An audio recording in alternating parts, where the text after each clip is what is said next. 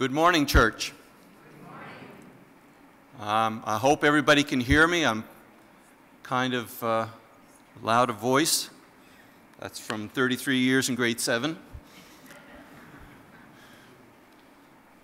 And I just graduated, and uh, now I'm back in grade 7. So, uh, teaching kids. It's wonderful. It's wonderful to be with you this morning.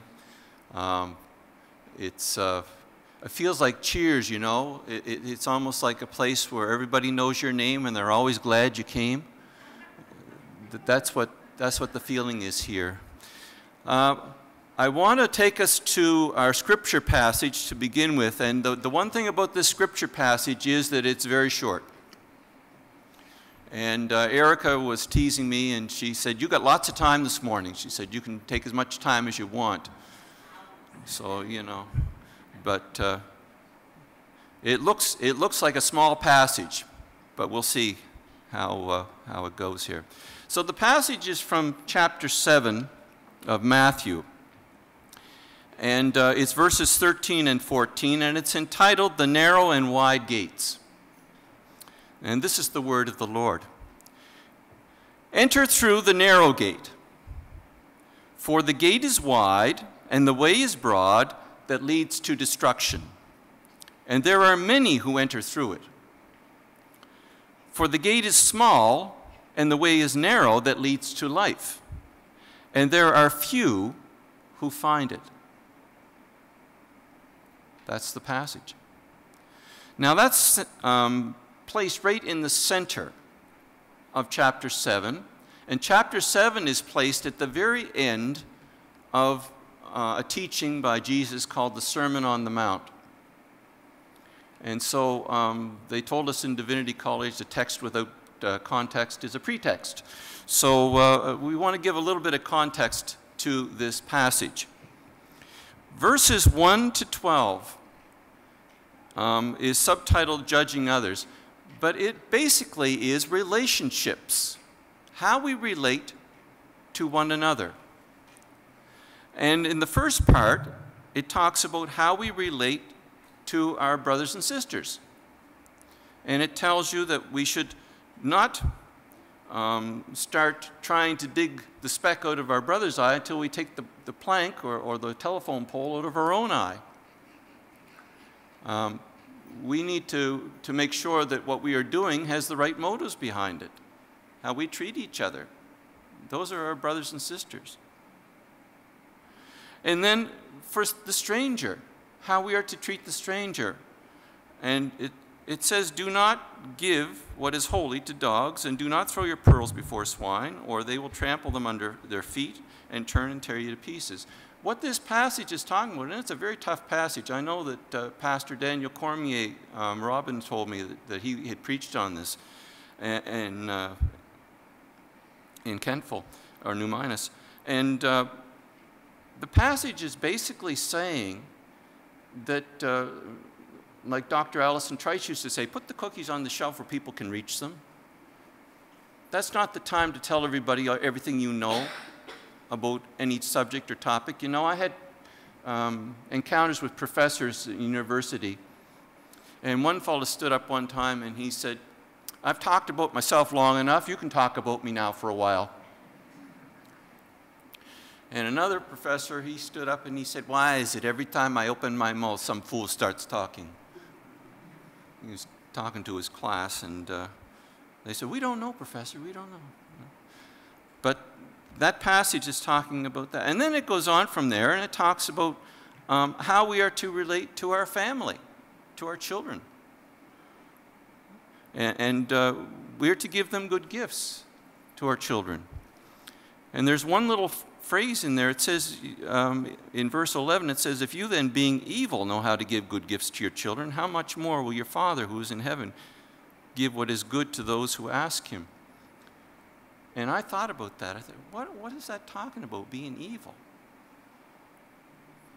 I think what he's saying is there's no such thing as good. We're not here to be good. We're here to be saved. We're here to have life. And the, the, the problem that we run into sometimes in churches is people are looking be, the difference between good and bad. And it's not. It's not a matter of good and bad. That's been settled. There's nothing good in us. You know, Paul tells us that. There's nothing good in me. There's nothing good in me. I know that's true. It's the flesh at work in me. But what we're looking at is the difference between life and death. That's the big deal. And that's what this is talking about, I believe. And then it, it, it, ends with the golden rule in verse 12. In everything, therefore, treat people the same way you want them to treat you. For this is the law and the prophets. And we remember Jesus saying, um, How do you read things? He asked the young, young man. He said, How do you read things? What, what's the greatest commandment? Love the Lord your God with all your heart and mind, and soul, and strength, and love your neighbor as yourself. And he said, You have judged rightly. For all the law and the prophet hang on those. This idea of relationship with God, relationship with each other, is, is what this is about. And then we have the passage that is our scripture, and it's very short in the middle. And then after that, it talks about how we deal with people who say they're something and they're not really something. They're really something else. They're false. And how we, how we deal with those and how God deals with them. And that takes us to the end of the chapter. So when I was about six years old, um, we used to go visit our grandparents in Mount Denson. They lived on a farm. They had animals. And they had one particular animal that we um, would ride on every once in a while, and that was a pony.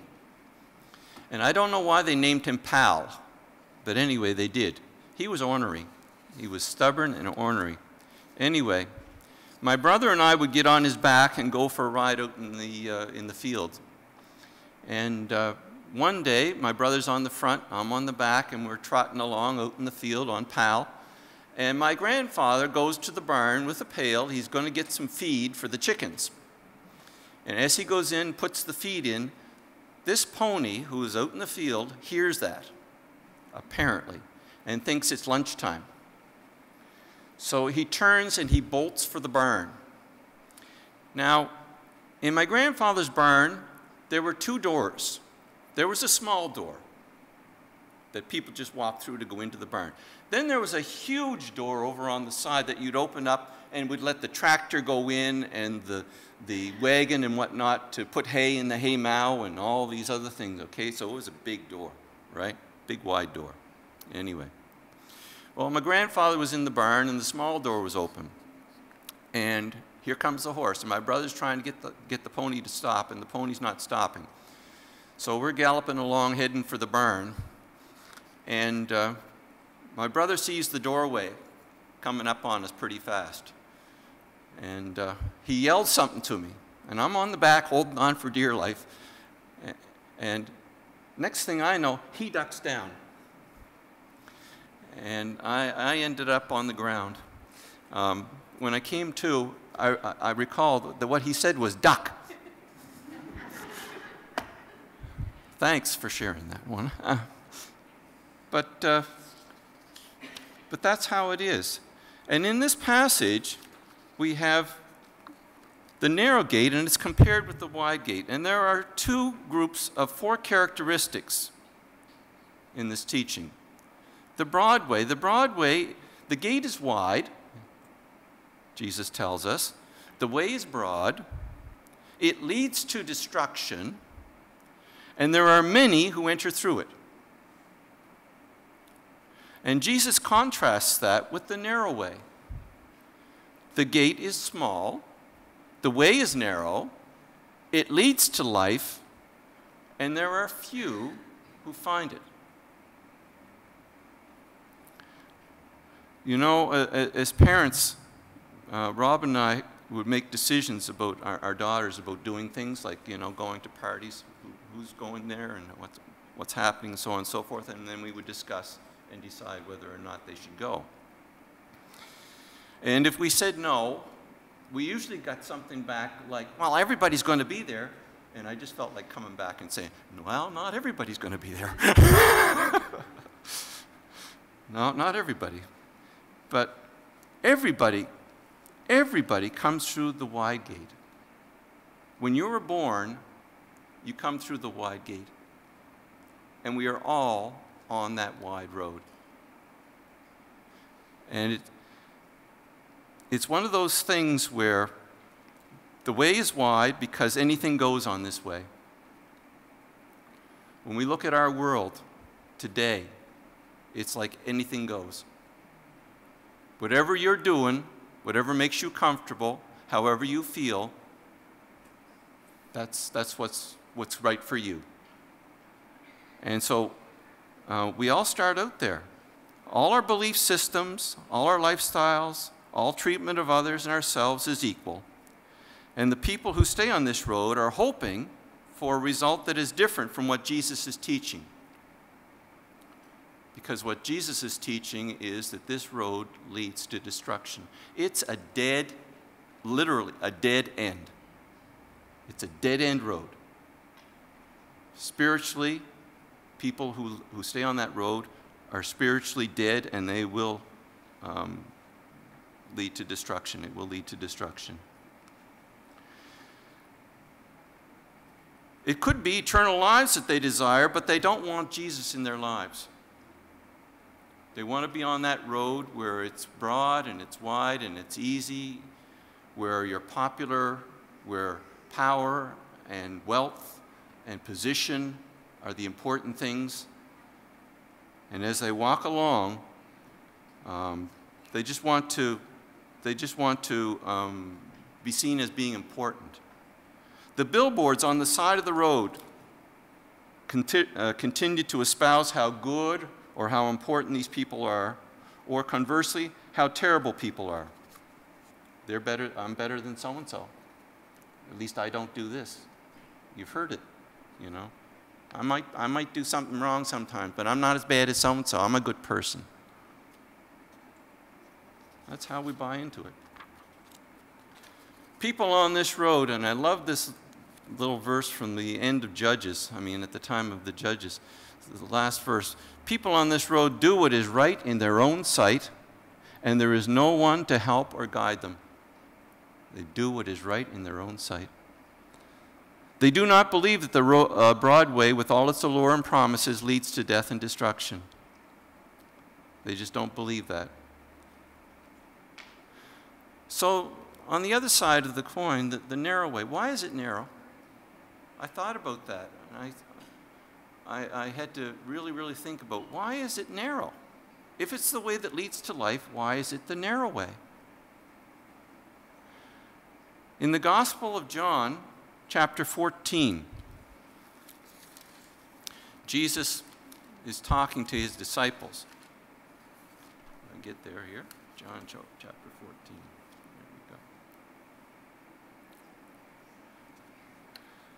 And Jesus is talking to his disciples, and he, he's saying to them, um, Do not let your heart be troubled. Believe in God, believe in also in me. In my Father's house are many dwelling places. If it were not so, I would have told you, for I go to prepare a place for you. And if I go and prepare a place for you, I will come again and receive you to myself, that where I am, there you may also be. And you know the way where I am going. And Thomas said to him, Lord, we do not know the way you are going. How do we know the way? And Jesus said to him, I am the way, the truth, and the life. No one comes to the Father but through me. I am the way, the truth, and the life. You know, there are many, many passages in the Gospel of John where we have these I am um, passages that Jesus is, uses. And uh, just to to name a few. Jesus said, I am the true vine. I am the light of the world. I am the bread of life. I am the good shepherd. I am the gate of the sheep, and I am the resurrection. What he was doing basically is making connections with God the Father, and he's saying, I am God. Because God in the Old Testament in his encounter with Moses, Moses asked him, who, who, who shall I say that you are when I go back to Egypt and talk to the, the people there in Pharaoh? Who should I say you are? He said, Tell them I am. I am who I am. I am.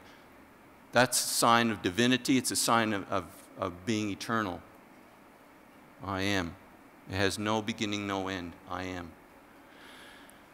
And so he uses this passage and he says, I am the way, the truth, and the life. No one comes to the Father but through me. So Jesus is the way. He's the way on the road. He's the way. And He's the only way. And that's what He's saying. I am the only way. That's why the road is narrow, is because there is no other choice. It's not A or B, it's death or life. You want life? The only way to life is through Jesus Christ. You want death? It's every other way. Any other way you can figure out? And it doesn't matter what it is.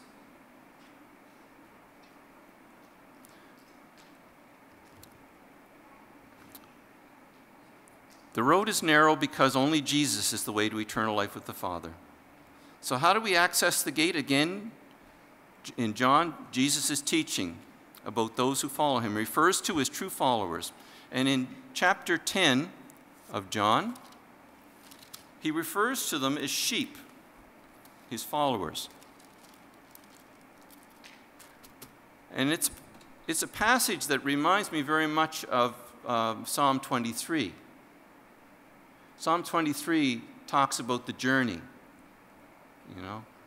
Um, the Lord is my shepherd, I shall not want. He makes me to lie down in green pastures. He leads me beside the still waters. He restores my soul. He leads me in paths of righteousness for his name's sake. That's a journey. Yea, though I walk through the valley of the shadow of death, I will fear no evil, for thou art with me. Thy rod and thy staff, they comfort me. Thou preparest a table before me in the presence of my enemies. Thou anoints my head with oil my cup overflows. Surely goodness and mercy will follow me all the days of my life, and I will dwell in the house of the Lord forever. That is a journey that we go on. And the Lord is my shepherd, He's the good shepherd. And here in chapter 10 uh, uh, of John, Jesus talks about that. He talks about being the shepherd. And in this passage, twice he mentions that I am the good shepherd, and twice he mentions, I am the gate of the sheep. I'm the gate. He says in verse 7, Jesus says to them, Truly, truly, I tell you, I am the gate of the sheep. All who come before me are thieves and robbers, but the sheep do not hear them.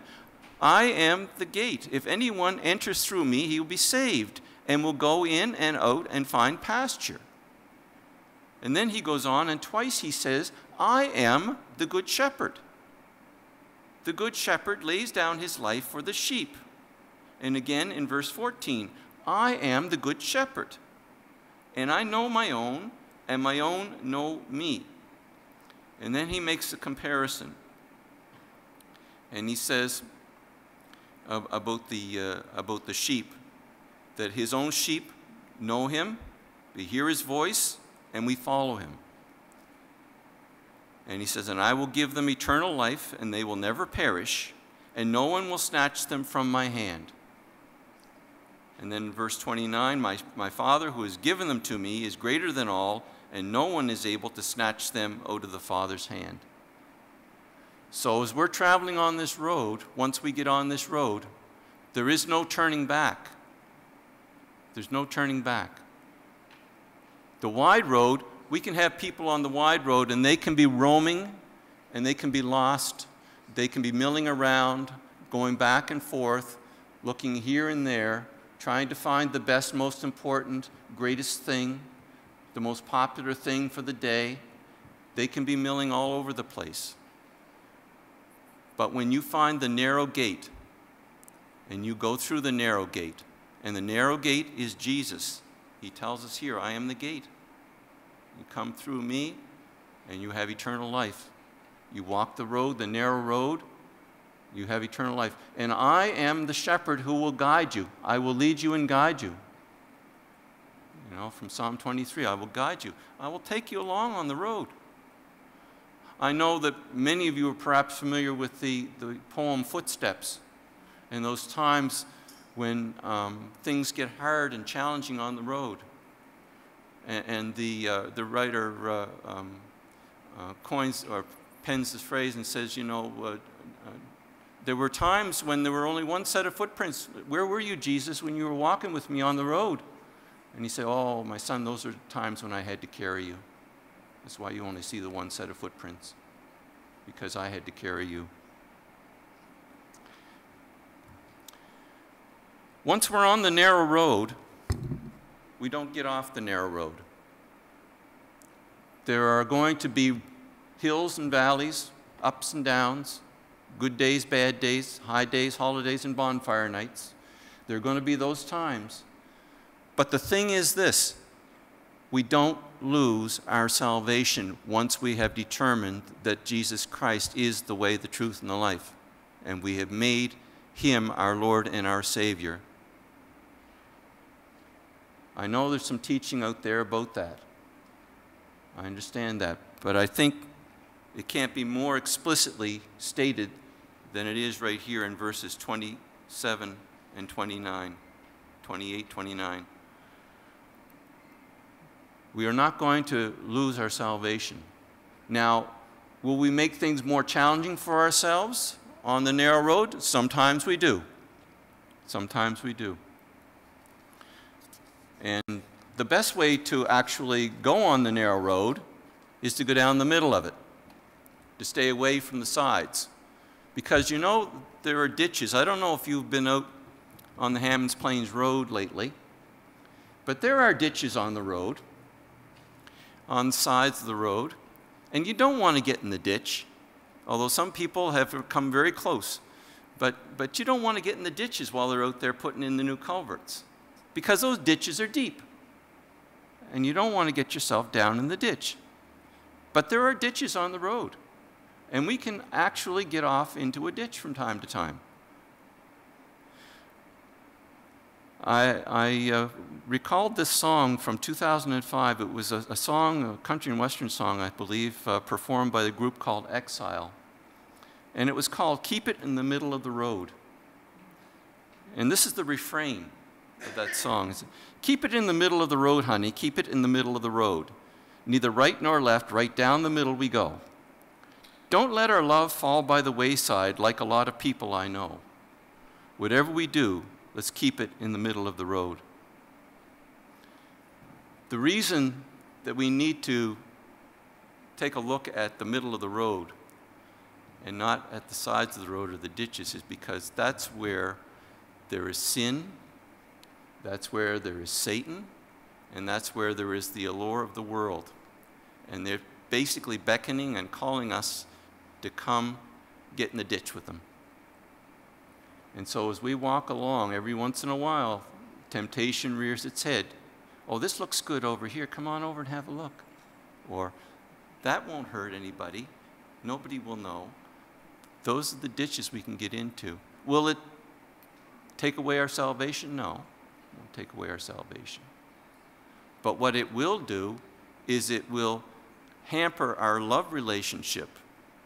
Remember, I said about loving the Lord your God with all your heart, mind, soul, and strength, and love your neighbor as yourself? It, it will affect that. It will affect our love relationship with, with the Lord. It will have an, an impact there. But it does not harm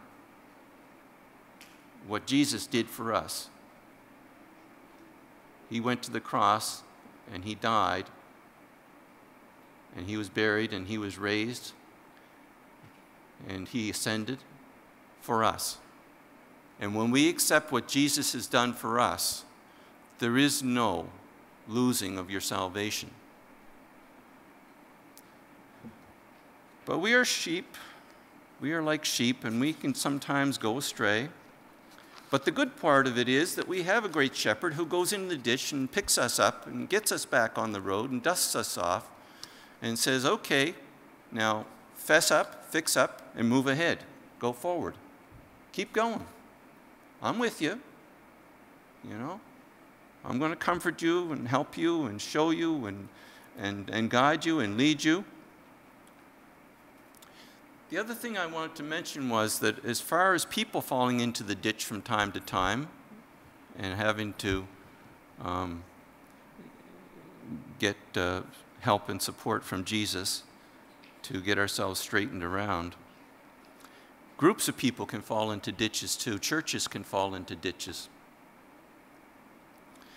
Um, and all we have to do is take a look at Revelation 2, the churches that are, are mentioned there.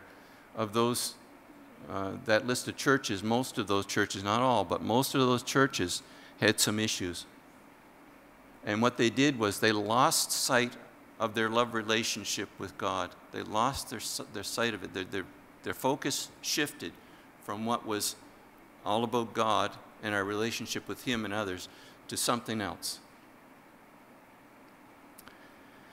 So the churches that are mentioned, um, they talk about some of the pitfalls, some of the ditches that they can fall into. And, and, this is not an exhaustive list for sure. But these are some of the things that, that uh, I, have noticed about churches. Um, we can get into the B words. The B words busyness, budgets, bodies, and buildings. We can get into those B words. Busyness. We can be so busy. That, that seemed to be a, a, a card of courage or a badge of honor or whatever. How are you doing today? Oh, I'm just so busy. I'm just so busy. Well, that's fine, but how is that affecting your relationship with Jesus? How's that affecting your relationship with others? You know? Is that the byword of the church? Well, we're just so busy here and we wear it like a badge of honor.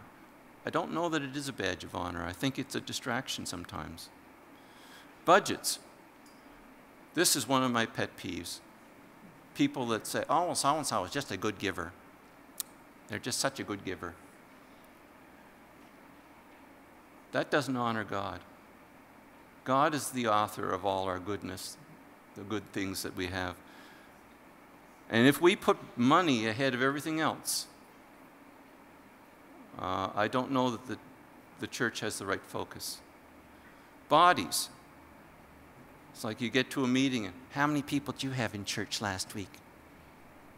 I don't know. How many did you have? Well, I don't think that that's where we need to be either. And then buildings. You know, we have a big building.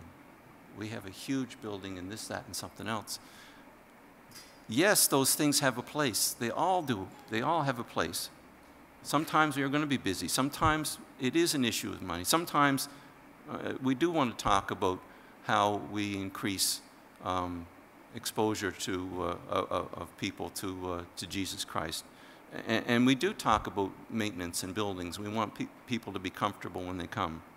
But those are not to be the main focus. The main focus is to love the Lord your God and to love others. And when we lose, lose our, our focus on those things, um, they can replace our relationship with God. Jesus finishes off the Sermon on the Mount by talking about false believers, and he goes back to this whole little issue about sheep again. And uh, in verses in verses 15 in chapter 7 and onward, Jesus starts and he says, Beware the false prophets who come to you in sheep's clothing, but inwardly are ravenous wolves. These are people that are faking it, they're frauds. They come to you saying that they're one thing when they're actually something else. And then he goes on to say, the fruit, the fruit that they bear. If they're a bad tree, how do they bear, how do they bear good fruit? If they're not what they say they are, you say you will know them by their fruit. Grapes are not gathered from thorns bushes, nor figs from thistles, are they? So every good tree bears good fruit, bad trees bear bad fruit. A good tree cannot bear bad fruit, nor a bad tree produce good fruit. So beware. And then finally, Jesus says to them, You can't fake me out. You might think that you are doing something to get by. You're not on the road, the narrow road. You're on the wide road. You're still milling around on the wide road, but you're shooting over to the people in the good road, on the narrow road, and you're saying to them, Oh, I'm, I'm, I'm with you. I'm with you. I'm, I'm one of yours. I'm one of yours. And Jesus says, Many will say to me on that day, Lord, Lord, did we not prophesy in your name, and in your name cast out demons, and in your name perform many miracles? See, the thing is that they were doing things in, in Jesus' name instead of Jesus performing through them. And they were getting the credit, they were getting the, the praise, they were getting the adulation, they were glory stealing. And Jesus will have nothing to do with glory stealing. He says, And I declare to them, I never knew you. Depart from me, you who practice lawlessness.